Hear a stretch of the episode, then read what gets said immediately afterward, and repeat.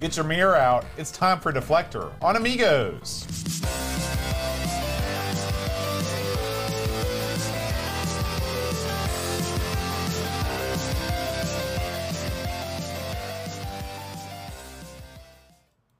Hi, everybody. Welcome to Amigos. I'm the spirit of the wheel, John Schaller. And I'm Aaron. And today, Aaron, we're going to be talking about Deflektor. Oh man, Have you ever had to deflect anybody? I deflect blame a lot. Mm. Yeah, that's my main one. Usually to my partner at work, to Luke, to Brent when I can. Do you have a weird thing about mirrors? Yeah, I don't look at them because I'm ugly. I just move away. That's not a weird thing. I do like the bit where you put one mirror in front of the other one and then you look into the void. Ooh. That's how I see my baldness. into the void. no, you ever do the thing where you're in the medicine cabinet and you got two mirrors, right? Yeah. And then you open one and you look in the other one, and if you angle your head in such a way, you can almost see like the back of your head. It's like the dark side of the moon. That's how you can make sure you didn't miss anything. That's back right. There. That's right. or you just give up, which is what I've done. I do it by feel. You know how much I hate shaving my head. How much? I hate it all the way. It's You- the one of the worst things I have to do. you need to get a better implement. No, it doesn't matter. You're still using. the- Listen, if you don't have hair, I just want something to make it never grow. have you ever tried Nair? I'm gonna rub Agent Orange on my head. I think that Something would like cause you to die. Oh well, no, I've never tried. You should Nair. try Nair, though. Nair has like this. There's an aura around Nair because you used to hear it back when I was in school. It's like you gotta put some Nair in his shampoo. That don't stick. You're like, I wonder if Mm-hmm. Right. anybody's ever done that. Does it really? I mean, what is it? What's it do? It is a good thing. Do you good want question. something to prevent hair? Does it make your hair? I mean, it must pull it out by the roots. I wonder if it's It doesn't painful. pull it out. It just I thought it melted it or something. It can't be good. Well, if it's melting your hair, it's not going to be good to put on your you know, or your follicles, or, or clogging them up, maybe. Is that, but the hair's still there. Does it really work? Have you ever used that stuff? no, I mean, I've always been afraid to. Would you want to use it on your head? I feel like if you want to go, are you done with the horseshoe? Would you go pure bald? I mean, the horseshoe. That's your current. I deal. never want this one. I hate this. Okay. It's just a, this is it. This is all I this got is left. the time. This is the time to try Nair. But I'm you never you ever use like uh you don't dye anything. You No. ever dyed your hair in your whole life? No, because I lost my hair before I had an opportunity for it to go gray. This may stun you, but on a rare occasion, I'll dye the beard. No, I do. no. And so, when, you, when, when all you've got's a beard, you've got nothing else to do. You know, why not? you Right. know? And so there's beard dye. right? Yeah. But when they don't got that at the Dollar the Dollar Tree, then you go with the ladies' hair dye. All right. Now, when you put beard dye on, it's pretty easy going. You put it on, you just kind of is wash. it comb out? Oh, no, you don't comb it out. You just, How do you get it out? you just wash it out. So you have to let it sit for a while. Yeah, that's right? right, But with a woman's hair dye, you put that on and it physically causes you pain. And especially with this part of your mustache right here, Because your skin's real sensitive. not no, there. it's not that. It's like you're sucking up these weird fumes.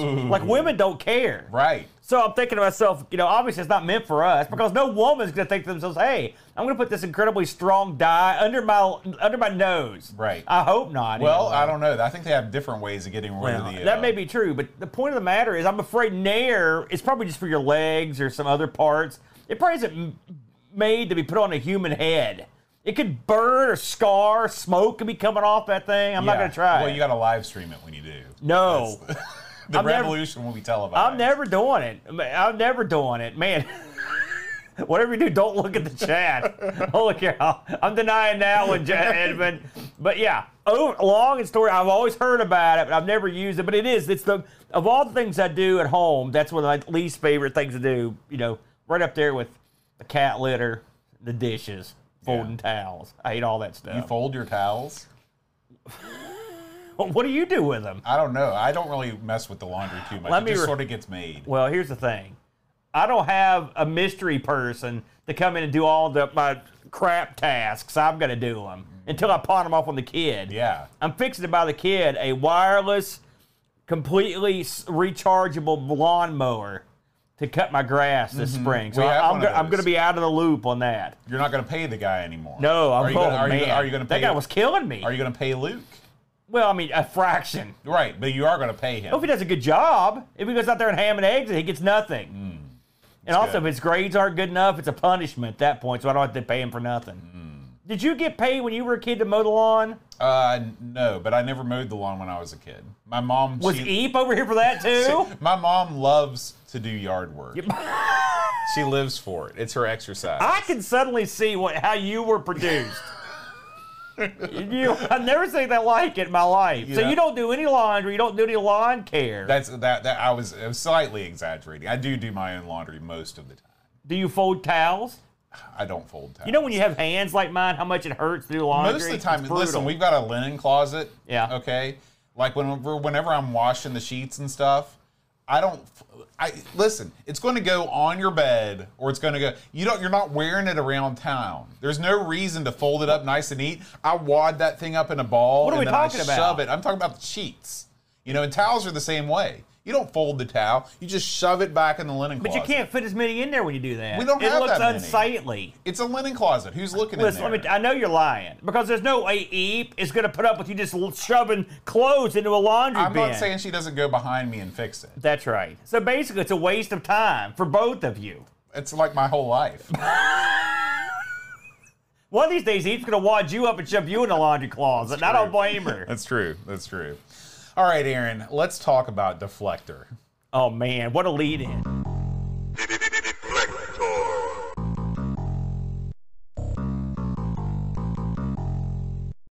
Anyway. Bam! It's the Flector boat. You know, it's funny. This is one of those games where we gotta uh, we gotta try it once before on the ZX. We've got something to compare it to. I like when that happens because I'm gonna do some comparisons, brother. So Deflektor released in '88. Uh, another one by that was uh, published by Gremlin. This was originally developed by Vortex Software. That's a cool name. It is. And then it got ported over by Gremlin to the Amiga, I found out. So the guy that worked on this was Bill Allen. He worked on Corporation Galaxy Force 2 and Mickey Mouse. It was a Mickey Mouse job on this Huh. one. Uh, the graphics were done by a pair of fellows, Kevin Bulmer and Steve Carey. Uh, Bulmer worked on Corporation uh, Dragons of Flame. Sounds pretty Oh. good. Uh, also, Galaxy Force 2, both the Gauntlets, Golden Axe, some good stuff. Now, Steve Carey, he worked on Federation of Free Traders, and then he did something unspeakable and worked on Night Breed, which I hate Night Breed, as you know. So Which that's one? the action game? Or they're the- both garbage, brother. So, but I think he worked on the action game, Okay. the, the the worst one of the two. And the music in this, which is apparently quite legendary and popular, boat. Did you know the legendary music of this? Uh, well, I knew that it had a. It had. It, whenever I am looking around on YouTube for a game and I see multiple entries that just show you the tune, Yeah. I know it's got a rep. Yeah, yeah, yeah. And the uh, musician is the legendary, one of the King Dongs of Amiga music. It's the Ben Daglish. He was also a big, uh, also a big uh, uh, Spectrum guy. Uh, he worked on Action Fighters. Greg Norman's Golf, one of your favorites. He worked on Hate, Oh, which we like that. Motorhead. Remember that? I couldn't believe we covered that We way back. Didn't we? Did we cover it? We played it on Amigos Live one Okay. time. I know that. And Blastroids, which always sounds like something you should have medically checked. you know, my Blastroids are acting up again, Bo. Flare up. Uh, um, so uh, this is an OCS joint, uh, and this one here got the uh, uh, quite a few conversions. This is a surprise. We played this on the Spectrum. I don't think this sunk in how many conversions this thing got to. A lot of wacky systems too. The usual suspects: the CPC, the Atari ST. By the way, from what I read, the Amiga port is ported over directly from the Atari ST. Well, it actually says that on the title screen itself. Oh, does it? I didn't pay attention. Uh, C64, the Specky, uh, the NEC PC 9800, and the Sharp X 68000, the Mm-hmm. big dog. Uh, and of course, it's based on the uh, uh, the 1987 game of the same name. So, Boat, since you're good at this sort of thing, why don't you explain to the people what in God's name is this wacky game? Deflektor is a single screen puzzle game in which you direct a laser beam of light through uh, an obstacle course, bouncing it off of one or more mirrors to find its end. Its end being a receptacle for the light. Uh, basically, Receptacle, you're yes. trying to aim the light back into a hole that takes the light out of the room. Yeah, I mean that's that's exactly what it is. A puzzly game. I, I, when we played this on the Spectrum, I said it. I'll say it again. I don't think I've ever played a game that was anything like this. It's a wildly unique game. Uh, this is a strange one though because it's a game where you really only control you use a cursor to move around, and and you control the angle of these various mirrors that are going to reflect this light. Now, uh, one of the clever bits in this boat is that if the light is either reflected back onto the original source or any of the uh, originating mirrors, uh, it, you will start overloading. There's a gauge. It's an overload gauge. If the overload gauge gets filled up, ga- that's the end of you. Also, there's an energy gauge. If you take too long, which is basically this is a timer. If you take too long on a board, the, your turn will end on that board. It's it it's not complicated stuff, but it is. Um, your goal in this, aside from just getting through to the receptacle, it's not like they give you a clear path. They put a bunch of crap in the way, right? There's all sorts of obstacles, blocks. There are destructible things in there. There are also things that if you shoot, they will overload your laser. And so you've got to guide. You can't just guide your laser to the end. You've got to destroy stuff along the way. And there are things in there like mines and prisms that will split the light and shoot the light all over the place at a real kind of a neat effect. Uh, you've got full range of movement on the mirrors, so you can direct them to any point, you know, all the way around in a circle. Uh, to and it and you really have to have a lot of touch on a lot of these things because there might be one point on the if, if you think about a mirror like the like a clock face there may be only one point on that clock face that's going to get you what you need done or They- point yeah, this thing. most of the time they call those angles. yeah, well, I mean, I'm trying to trying to help the humanoids here, boat. and you have a full 360 degree range, like you said. And this game is very particular about the angles. They have to be because that's where the challenge of the game is. Yeah, Um, you control this game not in a way that you think you might. At least when I started playing this game, I figured, okay, we're playing on the Amiga. We're going to be using the mouse to to roll around this thing because the mouse is a pretty. I mean, it gives you that analog 360 degree range. You know, you can kind of move the mouse in an arc like manner, Yeah. and have it aim exactly where you want. Well, guess what? That's not the case. were you sup- really, really surprised by that? I, I was. I was too. Yeah, I was because I figure, um, you know, and we're, we're going to go into sort of, you know, what could they have done differently when they brought this game to the 16-bit machines. But I figured that was a no-brainer. Instead, you're stuck with the joystick. Yeah. Um, and the joystick is not an analog device. The joystick is a digital device, and it does not give you what you call precise control over these angles. Yeah, I agree. Uh, uh, now I will say, I thought I oh, having played this on the Specky, I thought the joystick was a, still a better control than what we. I used the keyboard on the Specky and we played it, and I think I'd like the joystick more. I did too because I could sit in the recliner. Well, it's not just that, you lazy bum. I'm just talking about. I felt like I had a D. I mean, you're right. An analog controller on this of some sort would have went a long way, and the mouse seems like an obvious choice. I mean, you could have literally used it to move the cursor around, and then once you got the cursor on the item, you could have literally like held the button and just moved the mouse Yeah. around, and that Yeah. would have worked fine. But for whatever reason, The they didn't best, go that the route. best form of control in this game would be a button and a rotary dial. Yeah, that would be good. If but- you could get an Arkanoid style dial or a Tempest style dial, and then you, you know, you, you, uh, of course, then you lose the ability. But okay, follow me here.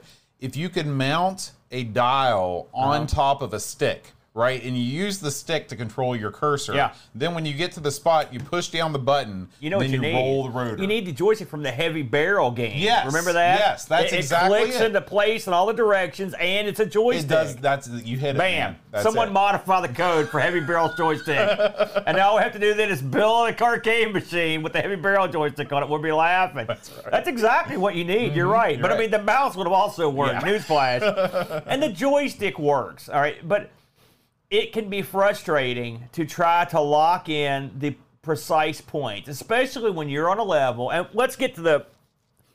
I went back and listened to the show we did on Our Sinclair to see what I what I could remember about playing this.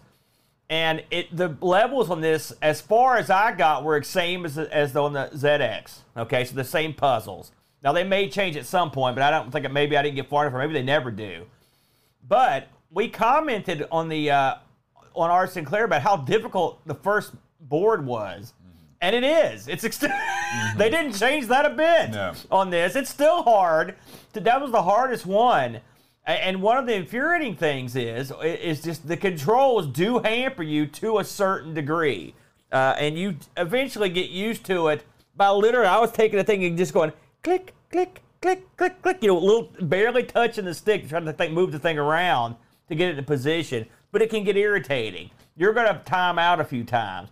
If you don't pay attention, you're going to overload. It happens a lot, and uh, um, you if you're not looking at the screen the whole time and you can you won't even know what's happening you know except for the gauge going up on you so there's that now with all that said uh, what did you think aside from we didn't like the controls all that much what did you think of the look of this i mean having played this on the spectrum i thought this had a real we both commented this almost had like a uh, neonic almost a victory look on the on the spectrum because the spectrum's i thought the spectrum's uh, color palette really suited this game i think they really used it well and but for this version, they brought a lot of the same colors along. What did you think of this on the Amiga? I'm of two minds on this one. Yeah. Okay. On the one hand, I think this game looks pretty good. Yeah. You know, like uh, the you can tell what things are. You can uh, you, there you can tell like there is some animation, for example, in the prisms and things. Yeah. You can see that. Um, and you know, I'm, I'm a fan of the color scheme. It's not a bunch of brown. You know. It's Um, yeah, it's nice. uh, and the, this, the levels are all sort of done in a different color scheme, Yeah. which kind of breaks up the monotony. On the other hand, uh, this game is another. It seems to be another example of the old let's upgrade an 8-bit game to a 16-bit game and do the bare amount of graphical upgrades. Uh, you still get the huge deflect. You still are not dealing with the full playfield here. Right. You've got the lower third, and then you've also got the upper third taken up by a frame. Uh, you essentially you're playing in a window in this game. yeah, which is pointless. I mean, you. I guess. I mean, it's okay. It's, not the worst. It's not the worst, but when you're talking about what what separated the 8-bit era from the 16-bit era, and in my mind, that sort of thing went away in the 16-bit era, or should have gone away. It should have. Whenever you have the name of the game and it's huge and it's at the top of the screen all the time, we, we should be past that by this point in the 16-bit era. Now that said. This is an early release 16-bit game. This didn't come out in like 91 or 92. 88. That's Yeah. right. So it was pretty So- early. It was early in the year too. You know, those types of things, maybe they hadn't been established yet. Maybe Yeah. it was still more acceptable to have the name of your game, you know, huge on the screen. Um, but to me, this is it's it's like this is the Spectrum game for all intents and purposes. We've talked this before. Uh, on uh, I- it's almost like an epiphany I had, and you probably had it years ago, but for me, it just kind of clicked in a couple months ago. And it's the 16-bit computer is the eight, or the early games especially is the 8-bit computer with more colors. I mean, they mm-hmm. really they hadn't learned to not fall into the same bad habits they were in before, including the big name on the screen, all the frames, all the wasted real estate. And this game could have benefited from a little more screen space. You could have made some your puzzles a little more intricate. Now, all that said, if they had delivered a poor game here, I'd be much more irritated by it. Uh, but I think, I mean, the one thing about this game, it's a lot like a lot of Spectrum games that we like, is like when they get ported, you can sort of complain, ah, they didn't get much more out of this. But if it's a solid game on the Spectrum, it'll play good anywhere Yeah. because the concept is good.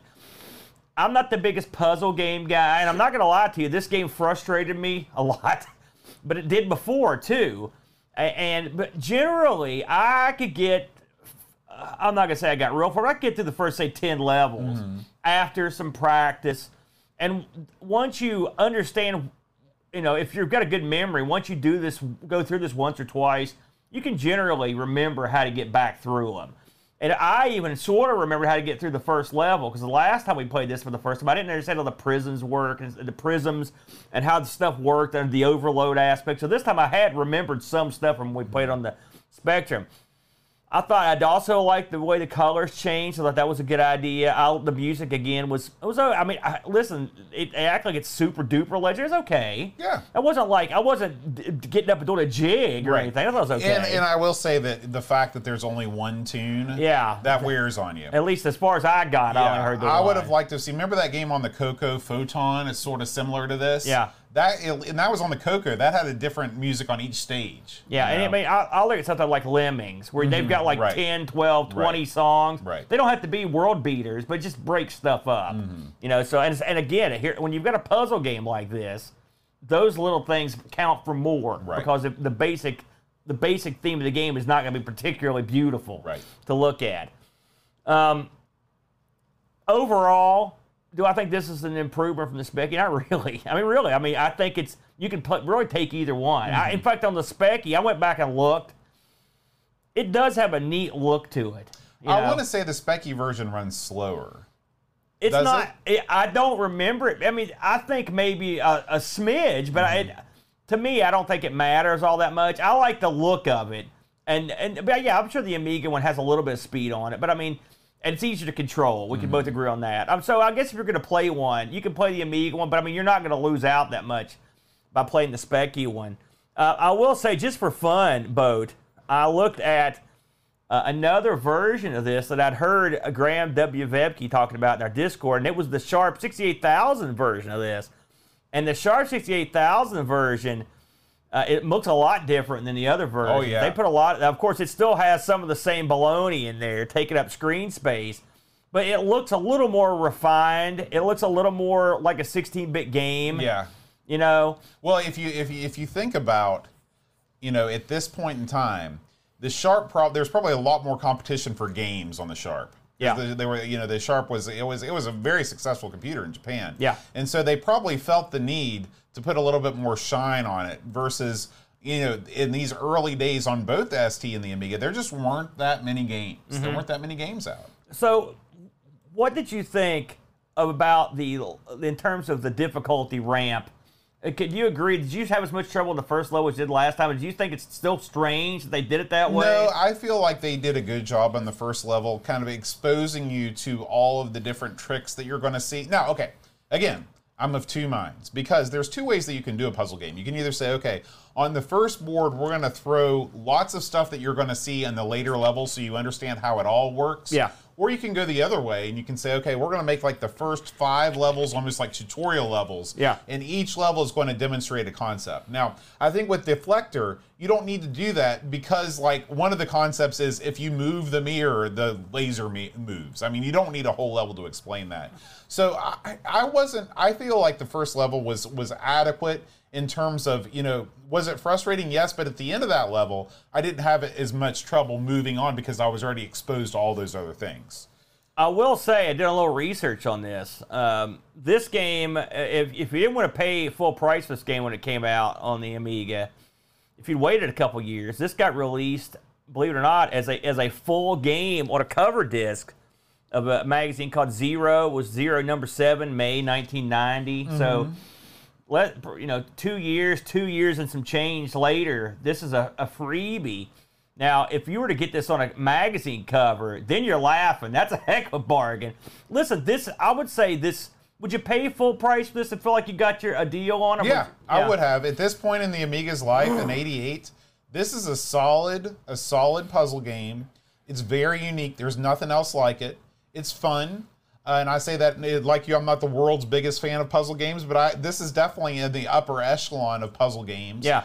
Um, and you know, it is it does look nice. Yeah. You know, you you would not be ashamed to say, look at the graphics on my 16-bit computer with this game. Yeah, I mean, yeah, I mean, it looks okay. I wouldn't. I would. It's not. It's not something like a definitive crown. But I mean, if you're moving up, if you're moving up, and yeah, of course it's not. But this game's a billion times better Yeah, than the yeah, it's Crown. more of a game, Yeah. right?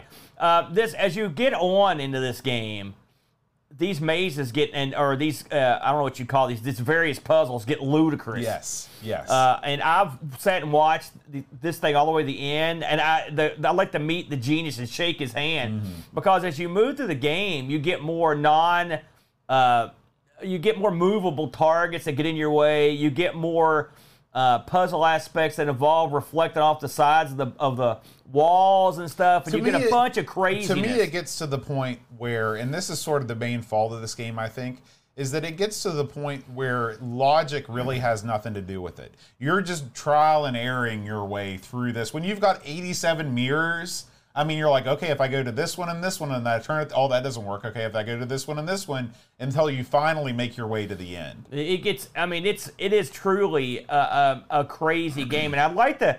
The fellows who sat down. I mean, the guy that originally did this game was called. I think his name was Costa uh, Panayi, I believe, or Panayi was his name. This guy must have been a real high thinker to sit down. Can you imagine designing levels for this game? I mean, this would be. It's this isn't like making Great Giana Sisters or something. Right. These are levels that are off the freaking charts. Yeah. So Yeah. kudos to that guy who came up with this original concept. I don't know if have we seen. I believe this game got a sequel, mode, if you can believe it, which I have not tried. Interesting. I did Uh, not know that. Yeah, and I, I don't think I've seen this concept fleshed out. Uh, at least anything I've played. Maybe this is something you see on the phones or something. Oh, I'm Uh, sure. You know, a concept like this. But I mean, I really thought it was a real clever, clever design on Mm-hmm. this one. Did we get any uh, Discord action on this thing? We did. We did. Uh, Pajako6502. Actually, we're going to start with Graham W. Vebke himself. He says, More cowbell. The theme music to this game, with that bass line and cowbell that never ends, is potentially more well known than the game itself. This is still an interesting puzzle game that I first experienced when exploring puzzle games on the Sharp X68000. Bam. The goal is to use a laser light against reflective and non reflective surfaces to solve 60 levels of challenges finding the receptor at the other end. What I do like about this is the simple to play, difficult to master formula. To get interesting, it introduces prisms, which don't always reflect light where you want, and boxes that warp the light to a new part of the screen. All the time, you need to make sure you don't run out of energy or power and not overload the laser to destroy it. This can make for, some real frantic moments with lines of laser light jumping everywhere. Overall, a decent puzzle game I will play from time to time for something different. 7 out of 10. Bajako6502 writes, "The the- the Deflektor. A unique puzzle game of deflecting laser beams around a maze that is, mu- is fun but won't keep you coming back. It's not by any means a bad game, but by level 14, I was starting to get bored and had seen everything the game had to offer. Some mirrors cause overload, requiring you to basically rotate them out of the way to carry on playing, and with the addition of gremlins, it all starts to feel slapped in to slow you down rather than adding a challenge. The game is mostly trial and error, and honestly, the best way to play this game is to spin the mirrors like a record to see what you can take out before moving to the next. That's I've- exactly right. Done That's what that a I do. times. Yeah. I love the tune. It's a classic, but it becomes quite repetitive, and graphics are okay, but the Amiga can do better. It could have been a mouse driven game for the Amiga and ends up feeling like a cover disc freebie more than a full game. It was. The 16 bits could have added things like multiple colored lasers to destroy specific gremlins or power door switches allowing other beams to pass through blocked passages. There's really so much more they could have done with the concept. Great for an evening or two, but no shining light. 7 out of Those are great suggestions, actually. it That's is. a real good suggestion. And finally, Lobsterminator writes, This is one of my favorite puzzle games. It's simple and unique. The downside is that it's similar to Laser Squad and that the Amiga version doesn't add much compared to the 8 bit versions. I was wondering where it was like similar to Laser Squad. For this game, it doesn't matter too much because the idea, is, the idea doesn't need flashy tech. I prefer this on the C64, but the Amiga version is just as good. I'm surprised this wasn't resurrected for the mobile area, to my, uh, for, for to my knowledge. That's amazing. The original concept rates higher, but for the Amiga version, I give it 7 out of 10. There you go. Well, let's see what the uh, mags gave it. So Lemon scores this one 7.67 Hmm. out of 10. So there you go. Raising the line with Lobsterminator. The, the various magazines, Amiga Computer gave this a 73, Amiga Force gave it an 80, Amiga Power, uh, they gave this thing a 79. And they came back. Oh, actually, they gave it a two out of five, and they came back with a seventy-nine. That's brutal. two out of five. What Yeah. they? That's that's way too low. Well, again, this is this is from 1991. Why they're reviewing this game so far down the line? I don't know, but even as a budget title, I mean, it, this seems like it's. I mean, you'd be. Well, this is a timeless game. You're idiots. Yeah. CU Amiga 77, the one, three out of five. So the average ra- rating on this 77, uh, which I would say. Listen, in, in the puzzle genre, I'd say this is a solid B Oh, puzzle, puzzle absolutely, game. absolutely. All right, so I'm I right think I think it's a lo- high, a little bit higher than 77. I'd say 81, somewhere in that ballpark. If I was to score something, Bode. Uh, so get this, I nosed around on the eBay. I couldn't find any of these for sale. Interesting. I couldn't find any of them that had sold, and I, for a while it was like 'cause I found box boxes of this game for the Amiga that were specifically labeled for the Amiga, but I don't guess they sold that many. maybe everyone had it for the ZX and the C64, and they weren't interested in getting it for and the ST. But I, I I don't know how rare this one is, but I mean it's unusual where I can't find any trace of nothing, you know. Uh, so yeah, your mileage may vary, but I mean, did you have fun coming back to this one? Bo? I did, I did, and I would play it again. I would too. I, like I said, there's, you know, I'm pretty sure I read that said there was some sort of There's something. sequel. There's something very uh, satisfying about turning, you know, putting the laser on one of those turntables and watch it go bananas and knock out a bunch of balloons. I'm glad to see that other people aren't aren't any different than we are, and also did the same thing because that's that's really the way you have to do almost every possible Mm-hmm. uh, uh, trip. I'm looking here real quick to see if I can actually see a, a sequel. A sequel may not have been on the Amiga, but I'm pretty sure I read that someone had did a sequel, Mm. Okay. official or otherwise. That's Deflektor. Uh, if you're looking for something different in the puzzle uh, area. I think you could uh, do uh, much, much worse than Deflektor Boat. Are you a sketchy tech? Do you have the right tools for the job? Have there been incidents? Next time, don't try to fix it yourself. Send your broken Amiga to Retro Rewind. Get a full diagnostic, a reasonable estimate, and the peace of mind knowing that your machine is in the hands of real technicians with decades of experience and cutting edge repair equipment. Save 10% off your repair with the promo code Amigos10. Thank you to RetroRewind.ca for supporting this episode. Amiga News.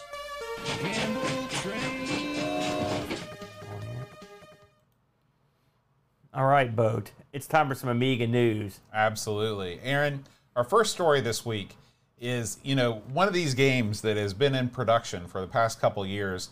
I'm really looking forward to it because every time I read a review about it, they're talking about how it's kind of like the Addams family. It's creeping me out Hex Night. I don't know if I would name my game that, but What? they have. One does wonder that what, did we have we seen uh, the earlier demo for this at some point? Because I do vaguely We recall have. This is a new AGA build, Aaron. Oh, you're. and so, They you know, putting the boots to you, don't they? and they, they talk about what's been added, and it's all my favorite stuff, Aaron. Uh-huh. More parallax. Hopefully, there's a lot more collectibles they devolve too. Dithering. Listen, it's AGA. That's what they do. That's what it brought to the table. Color cycling backdrops, Aaron. Those are cool. All the best games have I like those. color cycling. So anyway, this still this continues to look cool. I'm really looking forward to its eventual release. Uh, it, it does have that platformy Addams Family like uh, um, uh, look to it. Uh, it does have a lot of things to collect. Uh, your guy looks neat. So uh, yeah, this is just another one to keep an eye on, especially if you're one of those gamers that only plays AGA games. You know, I know you're out there. I'm looking at this. There's a parallax scrolling to beat the band. By the way, look at that. Mm-hmm. It's like there's like 50 levels. la- Yeah. layers of it, and then look, there's a. You can see the dithering. Look at the dithering. it's dithered out the yin yang. Yeah, You know, now it does look interesting. This looks like a game you could get into.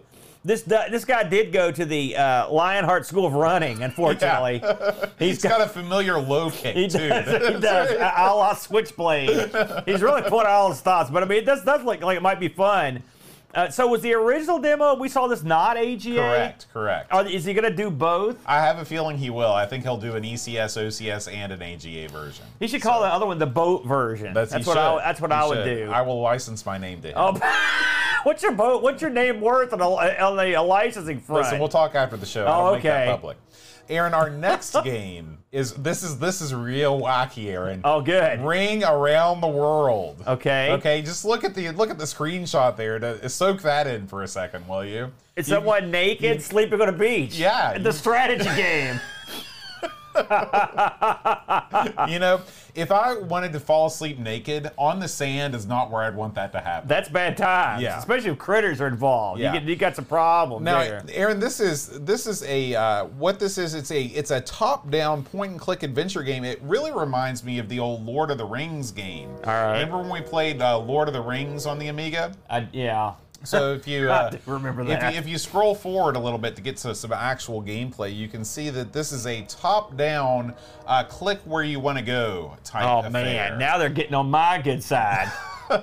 you know. that like Diablo. games like this, I just, I just feel like they're. be- I know that yeah, Diablo, it's a thing, right? Well, it's a thing, but it's a thing that I don't understand. I want direct control over my guys when I'm top down in it. You know- you I know- want to have a joystick and I want to push it and I want the guy to move. You know, I'm looking at this though.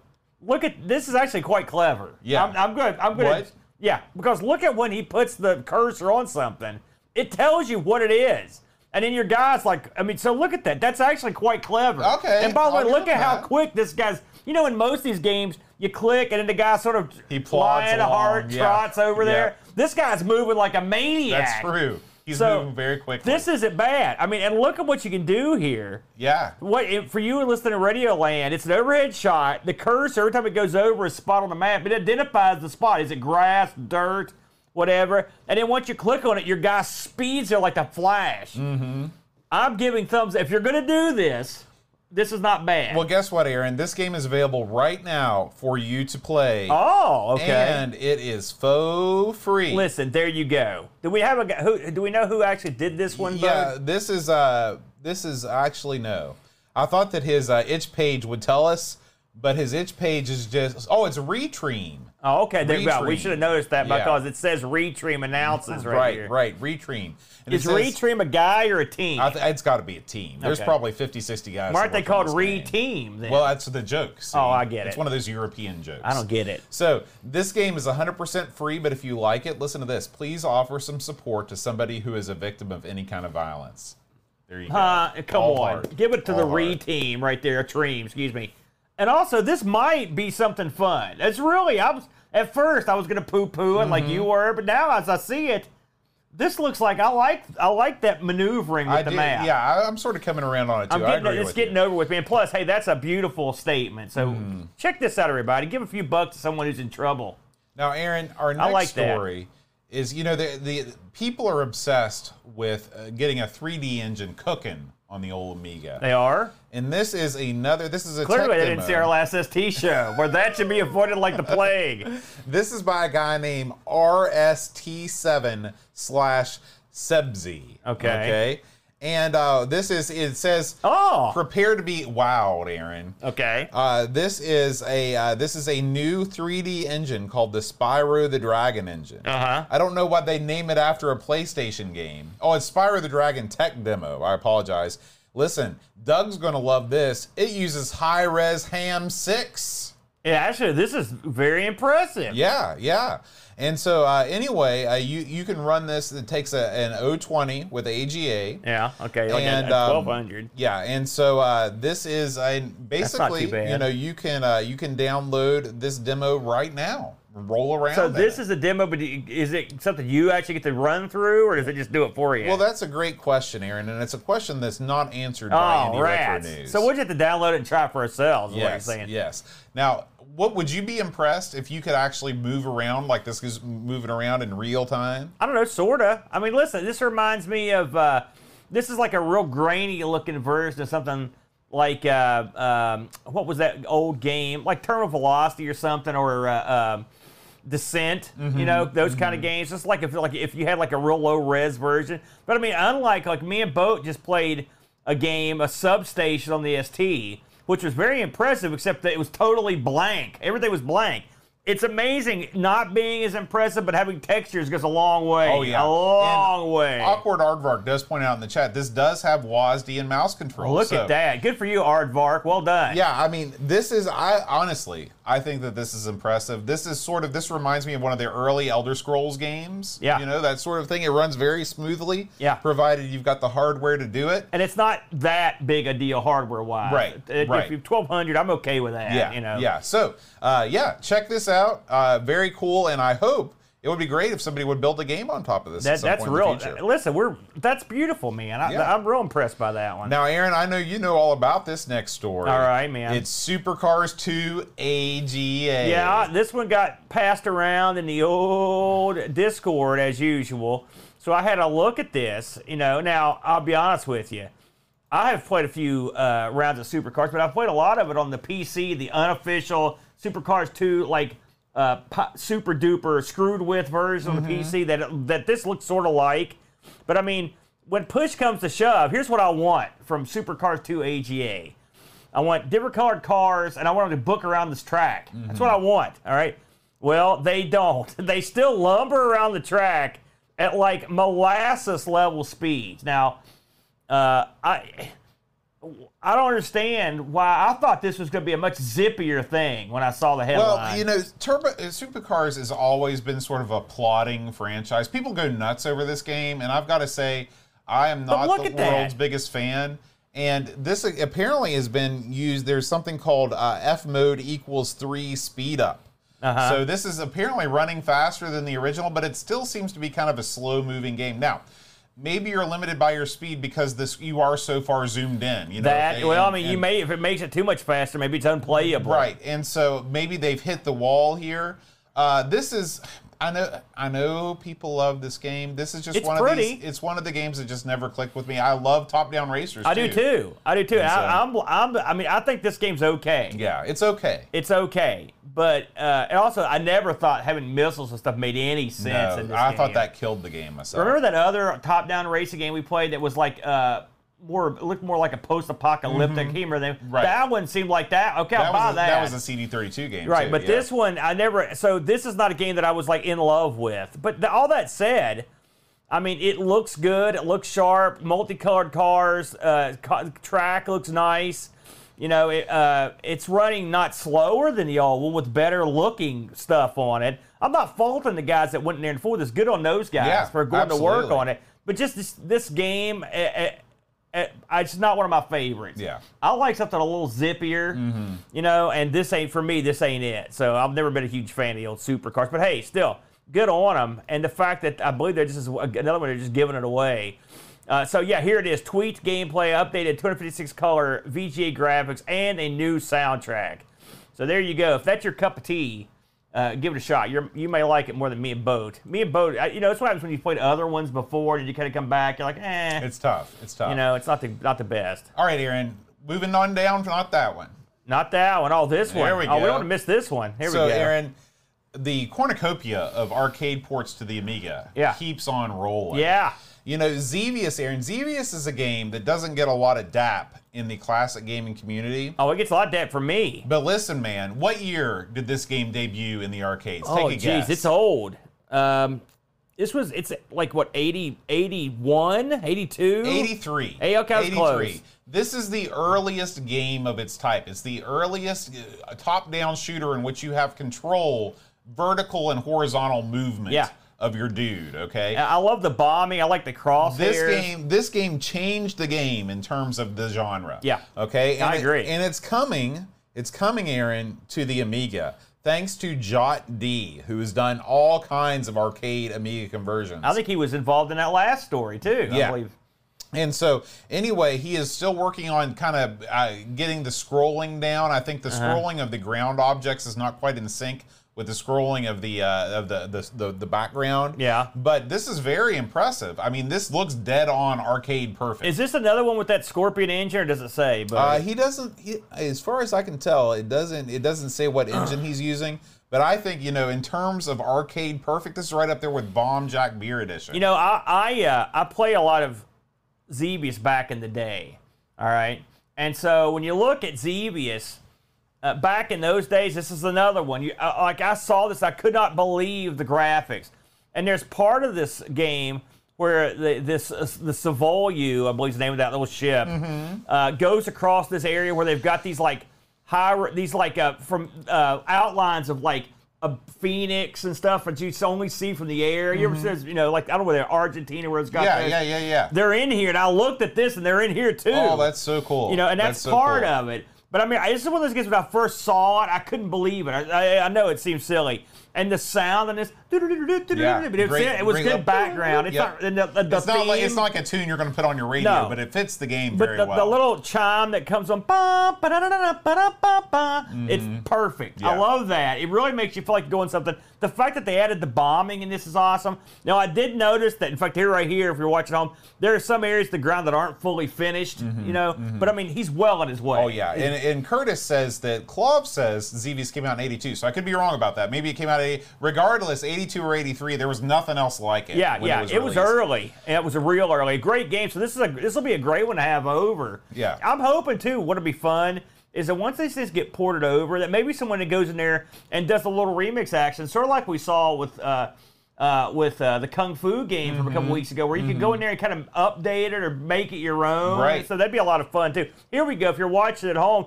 Here are the, the out down the uh, outlines of the various stuff. I always thought that was really That super, super cool, back in the day. And uh, Awkward Aardvark, our, our chat hero today, coming with the info, we were asking if this was on uh, Scorpion. No, he is straight up assembly language. Oh. He's bare metal coding this what a thing. stud! Yeah. well done, well done, sir. I salute. Brink. All right, Aaron.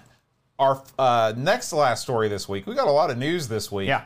This is a new project, Aaron. This is a new book, and it's all about the Amiga versus the Atari Oh ST. man, let's dredge this thing back up, shall we? So uh, this thing has raised enough money to go forward. Uh, I think that they needed. Actually, I think Indiegogo. I, I'm never really. I'm never really sure how Indiegogo I works. think if it- they it need looks to like reach an it's amount, funded. but it is funded. It will go forward. Um, and uh, you can uh, you can check it out. This is over at uh, it's called ST Amiga: The Flame Wars. Uh-huh. And uh, I'm trying to look at the uh, the intro, you know, some information about it, and uh, It's grayed out. Yeah, it's grayed out. So I There don't know. go. Continued. Re- you Oh, the okay. continue reading button down there. Oh, I see it There there. you go, boat. Okay, so anyway, this is um, this is a European uh, deal. Uh, Microzyte teams up from Germany, teams up with Edition 64K from France, and they're talking about the differences, the similarities, what was good, what was bad. Nothing less than the future of home computing was at stake for the 10% of the population that actually had one of these machines. And the two camps Well, were as committed Europe as they were different. divided. Yeah, it's true. So anyway, this is 400 pages. Man. 400 pages and it's um it's a there's a, it comes in hardback it's offset print which is the highest quality uh, printing this is not a print on demand product uh, it's got special cover refinement aaron i don't know what that means but I- it Maybe means it has a texture and it Yeah, like smells a- yeah, like, like yeah. perfumed. And Yeah. stuff. And you can so rub yourself this it is like. uh, you know just looking at the uh, the the page samples it looks like it's laid out very well Yeah. i would caution Who's this evil guy in the picture? oh that's that's the, i think that's the evil editor Oh my God. I would I would caution people. I would say, you know, if you have the ability to look at some sample chapters, if you're like me and you're very sensitive to poor English proofreading by non-native speakers, Uh-huh. you might before you shell out the dough, you might want to check on that. Uh, but as far as the graphic design goes, and of course, this is obviously going to be an, an exhaustive look at uh, the the. I don't think you're going to get much better than 400 pages of ST versus Amiga. Look at this. I'm looking at the, the some of the people that were involved in this, and, and look at this. Who's in this? Uh, Mr. Pleasance, of course. oh, The omnipresent. But look right here, Darren Coles. wow! I know him. Wow! Look who else you got in here. You got Jon Hare. You got uh, uh, Mike Clark, Simon Butler, the grumpy old, uh, the grumpy old man of Dinosaur gaming. Pie. That's right, him. I'll, I do enjoy him. Stuart Cambridge. So you've got a lot of big players in here uh, that they've talked to about this. Here's a breakdown of the various chapters. You know, business numbers, uh, software stuff, demos. You know, all the stuff you would expect you know, now uh, uh, since we're, um, um, of course, you could back this thing. They've got all kinds of various uh, gimmicks here to, you know, to get in on it. I wonder how much we have to pay to actually get a book. Because right now it's over 54 bucks. I know that. Looks like 86 bucks. No. Oh no! How, how much you have to pay to get the actual book? Four, 43 $43 gets you the book and the PDF. Oh, that's not too bad then. but that is the early bird special. I think all of these are no. I, man, this is like one of the most frustrating times I've ever used the internet. Is what I'm doing right now because everything is grayed out. You can't click on anything. It is strange. It's a strange layout. Yeah. So you know we're in a unique position because we don't have a dog in the fight. Number one, and number two, we have been playing a lot of Atari ST stuff here recently. Mm-hmm. And of course, we've played a lot of Amiga stuff over the years. And I look at this fight. It's it's a dumb fight, by the way, uh, because they're the competition between computers. It's like uh, my toaster is better than yours. Uh, but at the end of the day, uh, um, it all comes down to price versus performance. The old price versus performance. You want something cheap that isn't quite as good, you go with the ST. If you want something that's way more expensive but does more, you go with the Amiga. Bam, that's it. That's the end of it. That's I just wrote the book. I put a pamphlet on it. you know, you can draw all this stuff out. You know, you know, we live near a Dollar Tree. Mm-hmm. I go to Dollar Tree and get some cupcakes. Okay, for a dollar and fifty cents. How many cupcakes you get for a dollar? You get I don't know four. That's pretty good. Then you go to Walmart and get cupcakes, and you can get any sorts of cupcakes up, and they're like say they're five bucks, right? And you get more, and they're better. Okay, now I'm cheap. I'm gonna go with the cheap, crappy cupcakes. The Entenmann's. you, big money boat, you're gonna go with the big. The Entenmann's aren't cheap. Don't fool yourself. That's the good stuff. I'm going with like Uncle Bill's craptastic cupcake extravaganza with a pirate on the cover. You're getting the Entenmann's, the good ones, because you're big money boat. That's the difference. It's the same thing. There's no competition between the two. We love it. We love the platforms, and they both. The ZX Spectrum is the cheapest you know, little weirdest looking unit, but it's got games to beat the band. It's gold, it's solid gold. There's no reason why you can't play them all. Right. So here we are, the Flame Wars. If this is your thing, get into it. And I figured out the the campaign is closed, so you can no longer purchase this Yeah. uh, until it becomes uh, available to the general public, which will probably be in six to nine years. You know, I want to. I know I've maybe asked this before. I'm going to ask you one more time, because I can't remember your answer.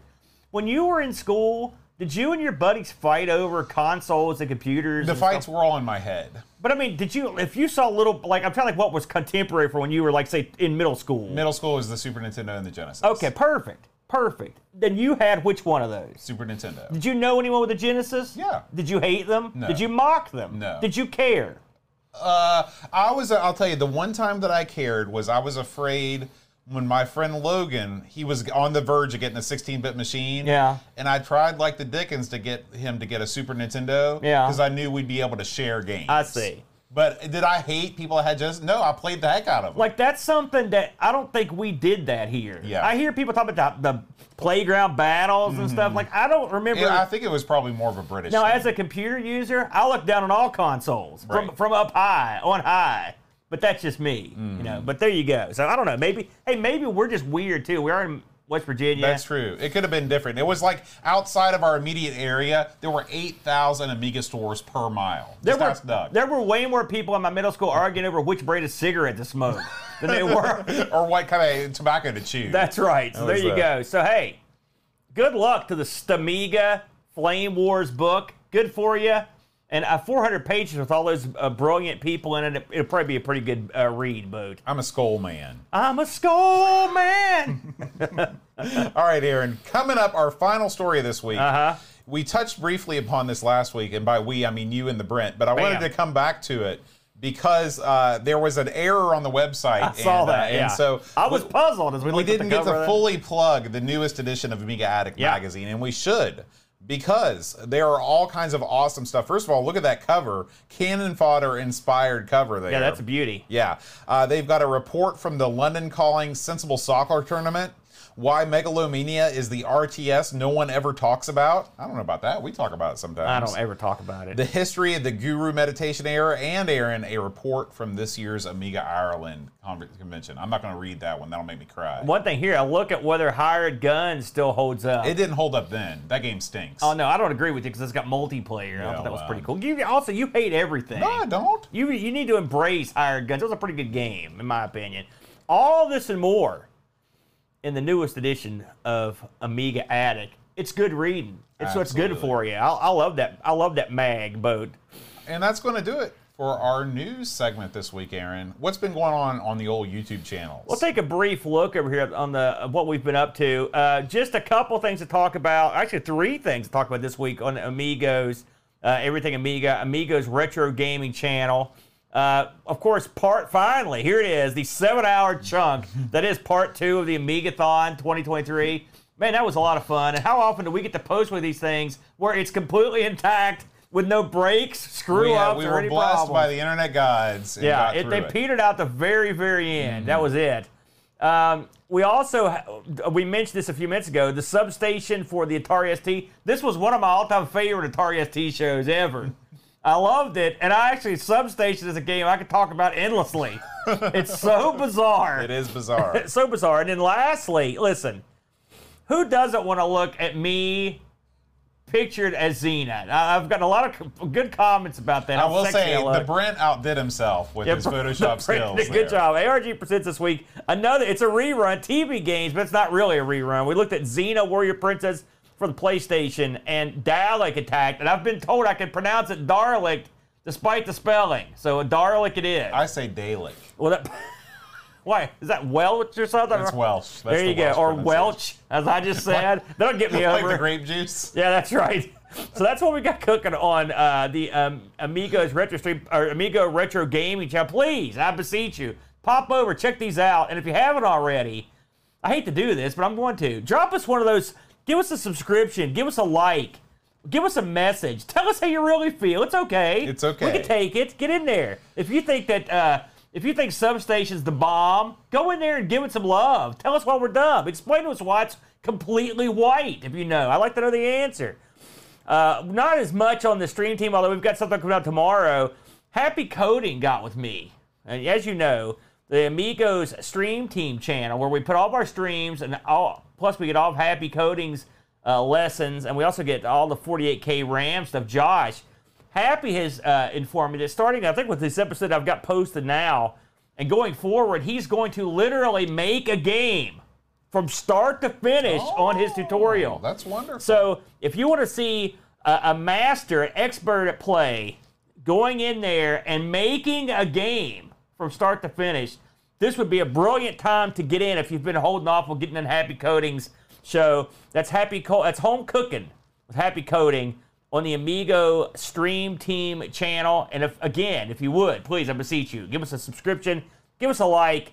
Uh, we would be most appreciative, Boat. All right, Aaron, what are we going to be playing next week? Have a look. Breach 2. Oh man, it's a breach boat. It is. Oh man. So this is your this is your uh, your favorite, Aaron. It's the old tactical strategic Oh. simulation. Man. man. Oh boy. Get your manual out. Oh, man. Get your novella out. Uh, all right, listen, I, I, did we ever play Breach One? Nope. Nope. We're going right to the sequel. Just skip Right that one good stuff. entirely. Oh man. well, that should be fun. Hey, listen, I want to make a couple quick announcements, Bo, Okay. before we get out of here. Announcement number one, and I want to uh, beat this over everyone's head 'cause it's gonna be a lot of fun. Me and Boat are doing something we don't. Have we ever done this, Boat? I don't know because I don't know what you're talking about. We're going to a con that's not hosted by you. Oh yes, we are. We're going to a little thing called the CoCo Fest. We're going to be there. Uh, we're going to be taking the CoCo Show on the road uh, at the end of April. Uh, we'll be there, and I think we're gonna we're gonna do some broadcasting. We're from going to the do a Show. live live Coco show from the main stage, not Oh, one of those man. side stages. You know, this is the main stage. I don't even know what to say about that. You sprung that on me a couple about a month ago, and I've been thinking about it ever since. I'm not a performer, boat. I'm not gonna, I can't juggle. I have to go up and do my thing. But it should be a lot of fun. We're bringing some wacky Coco-esque hardware. We're bringing some non-Coco. We're gonna bring Amiga to the masses. They know we got to bring a little bit of an Amiga with us. Uh, so it should be a good time. That'll be a lot of fun. That's that's coming at the end of April. We'll keep you in the loop on that. We want to thank our good buddy Frank over at uh, over at Retro Rewind CA for uh, plugging us along. He's going to be there as well. He's going to be doing his He- thing. and he's the main sponsor. Of he's the Fest. main sponsor. People say he's the only thing keeping it afloat. Well, this is the last one. The how many 35th annual last one. The what I'm looking forward to is I'm going to rain down a furious flurry of punches on Paco Atake. I thought you were going to say the Coco Crew. No, no. I like those guys. They're going to help me. We're all going to get matching leather coats, and we're going to surround Paco, just start putting the boots to him right there on the spot. Should be a lot of fun. That'll be a lot of fun. Uh, we also want to mention, of course, coming soon, it's Boat Fest. Boat, give them the hard sell with two months to go. We, they, we're down to the final t- four months before Boat Fest. Uh, boatfest.info. It's at Hurricane. It's a retro computer festival. Uh, everybody's coming. You should come too. Limited tickets are still available, but they are going fast. That's right. That's right. But in far off in the distance, uh, about the middle of May, we'll be back for BGW wrestling action. We just found out today for you BGW wrestling fans. Not only are you going to see Greg the Hammer Valentine, not only are you going to see Tito Santana, the legendary Tito Santana, you're going to see the legendary Shane Douglas. You're going to see the legendary Pitbull 2, Gary Wolfe, and you're going to see the super legendary Mouth of the South, Jimmy Hart. They're all going to be crowded into that huge auditorium along with myself, a boat, and Professor Wrestling We Tim might Legg. get mouth on the third stick. Dude, I'd love to talk to the mouth on there. He'd put us all to shame. He'd put the boots to us verbally. Mm-hmm. That's true. That'd be a lot of fun. That's coming up. So we got a lot of fun stuff coming up the next few months, Boat. I'm really looking forward to it. All right. Well, Aaron, before we get out of here, I just want to thank our Patreon community. If you like the show, head on over to patreon.com slash amigos podcast and you can throw us a couple bucks. Uh, we want to thank our Twitch subscribers for watching us live. Uh, we do record the show live every Friday around 5 o'clock Eastern Time. And uh, we will see you next week for Breach 2. Until then, adios. Deflektor.